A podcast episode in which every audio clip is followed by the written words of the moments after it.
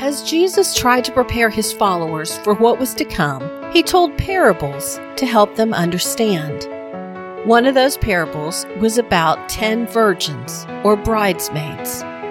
Matthew 25 tells the story of ten bridesmaids awaiting the wedding day. The five wise women, knowing the bridegroom could come at any time of the night, brought along extra oil for their lamps. The foolish women, however, didn't have such foresight. The bridegroom was delayed, and so the women all fell asleep waiting for him. Around midnight, he finally arrived, but when they went to light their lamps, the foolish women had run out of oil, so the lamps wouldn't light. They begged the other women to give them oil, but the wise women only had enough for their own lamps. They told the foolish women they'd need to go buy more oil. While they were out buying oil, the bridegroom came and took the wise women to the wedding feast, shutting the doors behind them.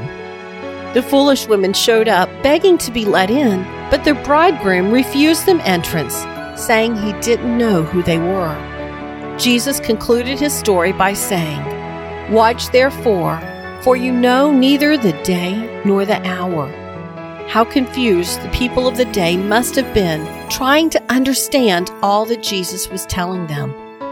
Much of it didn't make sense to them, but he made clear they needed to be ready when the time came. So often we procrastinate just like the foolish bridesmaids, but we must always be mindful and ready for Jesus' return.